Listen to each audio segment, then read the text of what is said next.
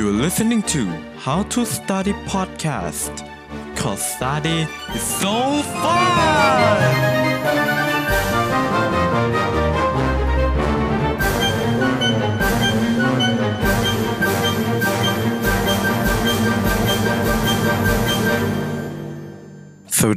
ังทุกท่านนะครับยินดีต้อนรับเข้าสู่ How to Study Podcast กับผมโนเบลนรเศรษฐวัฒนาธิติภักดิ์นะครับในสัปดาห์ก่อนนะครับผมได้พูดถึง productive week ไปที่เป็น challenge ที่ผมตั้งขึ้นมานะฮะไม่รู้ว่ามีใครได้ทำไปกับผมหรือเปล่านะครับแต่ถ้าเกิดคุณผู้ฟังที่ยังเอ่อที่เข้ามาฟังเอพิโซดนี้แต่ไม่ได้ฟังเอพิโซดที่แล้วเนี่ยก็ลองกลับไปฟังกันดูก่อนได้นะครับแต่ผมจะอธิบายคร่าวๆนะครับว่า productive week ที่ผมตั้งขึ้นมาคืออะไรนะครับเผื่อท่านผู้ฟังท่านไหนที่ยังไม่ได้ฟังสัปดาห์ที่แล้วเนี่ยก็ฟังสัปดาห์นี้ก่อนได้นะครับ productive week ที่ผมตั้งขึ้นมาเนี่ยนะฮะก็คือผมพยายามนำทิปนะครับนำทริคนำอะไรก็ได้ทั้งหมดแล้วแต่ที่ผมสามารถหาแล้วก็สามารถคิดได้เนี่ยนะฮะเอามาทำให้สัปดาห์สัปดาห์หนึ่งเนี่ยมันเกิดความ productive มากที่สุดเท่าที่จะเป็นไปได้นะครับแล้วผลปรากฏเนี่ยนะฮะก็มีทิปที่ผมมาประมาณ เจ็ดแปด อันเนี่ยนะครับที่สัปดาห์ที่แล้วที่ผมได้พูดถึงไปเนี่ยปรากฏว่าพอจบลงแล้วเนี่ยตอนนี้คือจบแล้วนะครับผมก็ได้ทิปที่คงจะได้นำไปใช้ในสัปดาห์ต่อไปเนี่ยอีกสามข้อนะครับเรามาดูกันว่ามีอะไรกันบ้างนะครับข้อแรกนะครับคือสัปดาห์ที่แล้วผมก็พูดเรื่องนี้นะฮะแต่ว่าก็ไม่ได้จริงจังมากแต่ว่ามันเป็นสิ่งที่จริงจังมากแล้วคุณจะต้องทำทุกวันด้วยนะครับก็คือเอ่อแพลนในทุกๆวันนะครับคือการที่เราแพลนไปทั้งสัปดาห์แล้วเนี่ยนะฮะเชื่อว่าแพลนเนี่ยมันก็คงจะไม่ได้อยู่ขนาดนั้นนะฮะถ้าเกิดเราเป็นคนที่อยู่คนเดียวบนโลกเนี่ยก็เอออาจจะเป็นไปตามนั้นนะครับแต่ว่าสำหรับผมเนี่ยมันคือก็ไม่ใช่อยู่คนเดียวบนโลกขนาดนั้นคือประมาณว่ามันต้องมีแพลนมันมันต้องมีอะไรบางอย่างที่มันแทรกเข้ามาในแพลนของเราทำให้แพลนมันมันเกิดการขยับเขยื้อนน่ะนะฮะไม่ว่าจะเป็นคนอื่นขอให้คุณทำแทสนี้แทสนั้นให้หรือว่าอาจจะมีอะไรบางอย่างที่ผุดขึ้นมาแล้วตัวคุณเองจะจะต้องรีบไปทำอะไรอย่างเงี้ยนะครับแล้วมันไม่ได้อยู่ในแทสของเราหมายถึงว่าแทสของเราเลื่อนออกไปนะครับการใช้เวลาประมาณเอ่อสิบนาทีนะครับไม่ว่าจะก่อนนอนหรือว่าตอนตื่นนอนเนี่ยในการที่จะจัดแทสในแต่ละวันเนี่ยนะฮะมันก็ช่วยให้แทสเนี่ยมันรันกันได้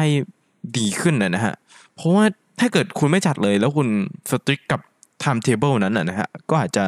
เสียเอ่อเกิดการเสียหายของความสัมพันธ์ของคนในครอบครัวได้อะไรอย่างเงี้ยนะฮะข้อนี้สำคัญมากเลยนะครับ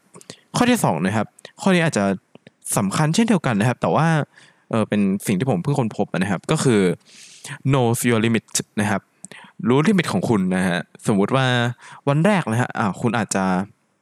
เออผมก็ลองทำวิธีนี้ดูเหมือนกันนะฮะอาจจะสตาร์ดี้นะฮะเออสตาร์ดี้สักสามชั่วโมงอย่างเงี้ยนะครับอ่านหนังสือสามชั่วโมงนะฮะรู้สึกแบบอืมก็ก็แบ่งไปนะฮะตอนอาจจะเช้าชั่วโมงนึงบ่ายชั่วโมงนึงเย็นชั่วโมงนึงคือเริ่มจากน้อยๆก่อนนะฮะ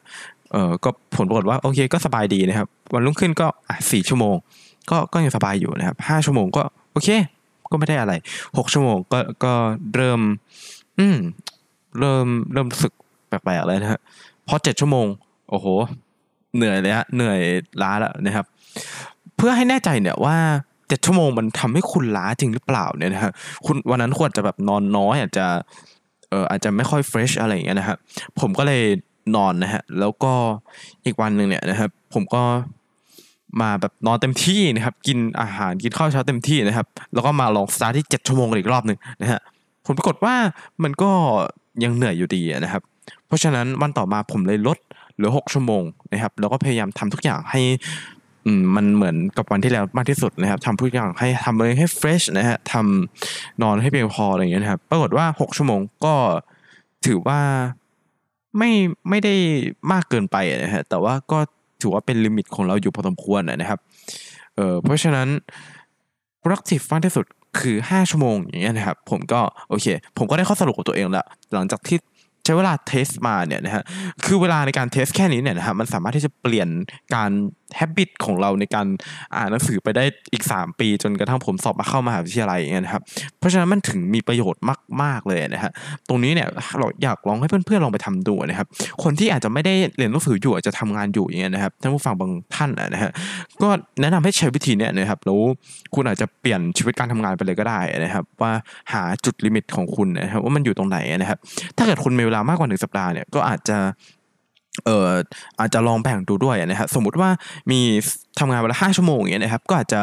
ลองดูว่าแบบเอ่อทำงานตอนเช้าสามชั่วโมงตอนกลางวันสองชั่วโมงอันไหนกับทำงานตอนเช้าสองชั่วโมงกับทำงานตอนกลางวันสามชั่วโมงอันไหนมัน productive มากกว่ากันโดยการควบคุมตัวแปรให้เอ่อการนอนของเราเป็นเป็นแบบเต็มประสิทธิภาพมากที่สุดถ้าจะเป็นไปได้อะไรประมาณนี้นะครับคือการควบคุมตัวแปรก็เป็นอีกหนึ่งสิ่งที่สำคัญมากในการที่เราจะทดลองอะไรบางอย่างนะครับถ้าเกิดเราตัวแปรที่ควบคุมอยู่ของเรามันเสียหายเช่นเราอาจจะนอนน้อยในวันนั้นเนี่ยก็แนะนำให้เอ่อถัดออกไปอีกวันนึงนะครับเพื่อที่จะให้ตัวแปรควบคุมเนี่ยมัน accurate นะครับโอเคซึ่งมันก็นำมาสู่สิ่งสิ่งหนึ่งนะครับก็คือ productivity formula นะครับก็คือหลักสูตรสูตรการหาค่าความ productivity นะครับเดี๋ยวในเอพิโซดหน้าผมมาพูดถึงเรื่องนี้นะครับแต่ว่าขอเกริ่นไว้ก่อนนะฮะคือ productivity เนี่ยทางเอ่ออาจจะทางเศรษฐศาสตร์เนี่ยนะเขาอาจจะแปลก็คือเป็น output ส่วนด้วย input นะครับ output ก็คือสิ่งที่เอ่อสามารถออกมาได้ผลิตภัณฑ์ที่ออกมาจากการผลิตของอาจจะเป็นคนงานอย่างเงี้ยครับคนงานในโรงงานอย่างเงี้ยนะฮะส่วน input เนี่ยก็คือเวลาที่เสียไปนะครับเอ่อค่าใช้จ่ายค่าแรงคนงานนะครับอาจจะค่าไฟด้วยอาจจะค่าเอ่อเครื่องจักรอะไรอย่างเงี้ยนะฮะเอ่อซึ่งเราเอามาปรับใช้กับตัวเองนะครับก็คือเอาท์พุตของเราก็คือเวลาเอ้ยเอาท์พุตของเราก็คืองานที่เราทำออกมาได้นะฮะอินพุตของเราก็คือเวลานะครับเช่นผมอาจจะเป็นพนักงานบัญชีนะครับผมมี หนึ่งพัน ลิสต์รายชื่อที่ต้องทำผมใช้เวลาเอ่อสามชั่วโมงเอ่อผมได้ลิสต์รายชื่อออกมาสองร้อยอย่างเงี้ยนะครับก็ productive ก็จะอยู่ที่ประมาณ หกสิบหกจุดหกเจ็ด ประมาณเนี้ยนะครับโอเคแล้วก็ถ้าเกิดผมทำงานไปแปดชั่วโมงเนี่ยนะฮะผมอาจจะได้หลายชื่อแค่อาจจะประมาณสักสี่ร้อยคนอย่างเงี้ยฮะซึ่งมันก็โอ้โหมันมันก็ต่างกันเยอะมากอ่ะจริงมั้ยฮะมันก็ productivity มันก็จะลดลงมาประมาณห้าสิบหน่วยอย่างเงี้ยนะฮะซึ่งมันก็ต่างกันตั้ง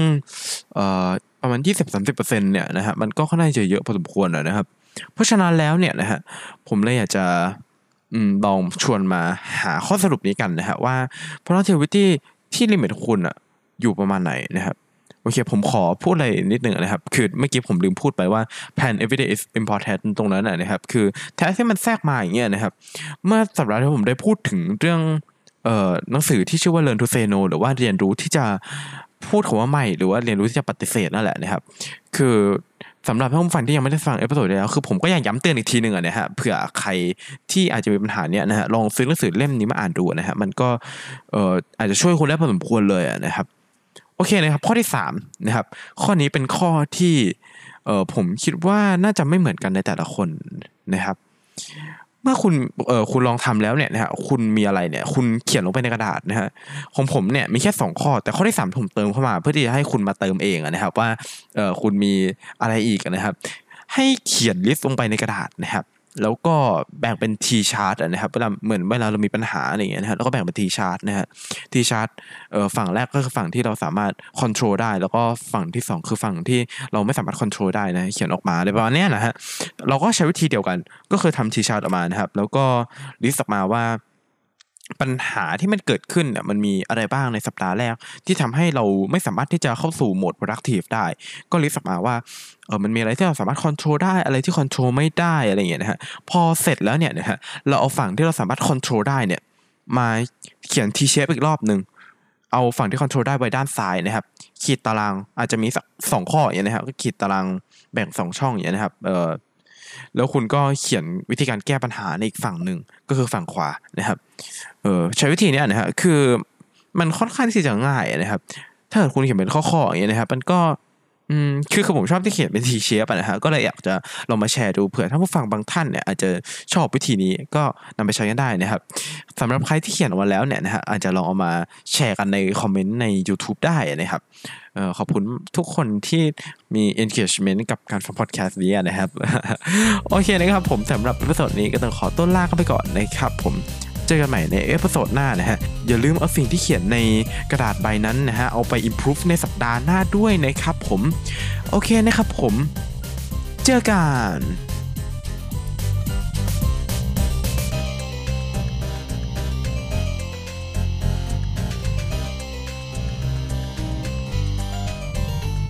Thank you for your listening. See you in the next episode. And don't forget to have fun with your study.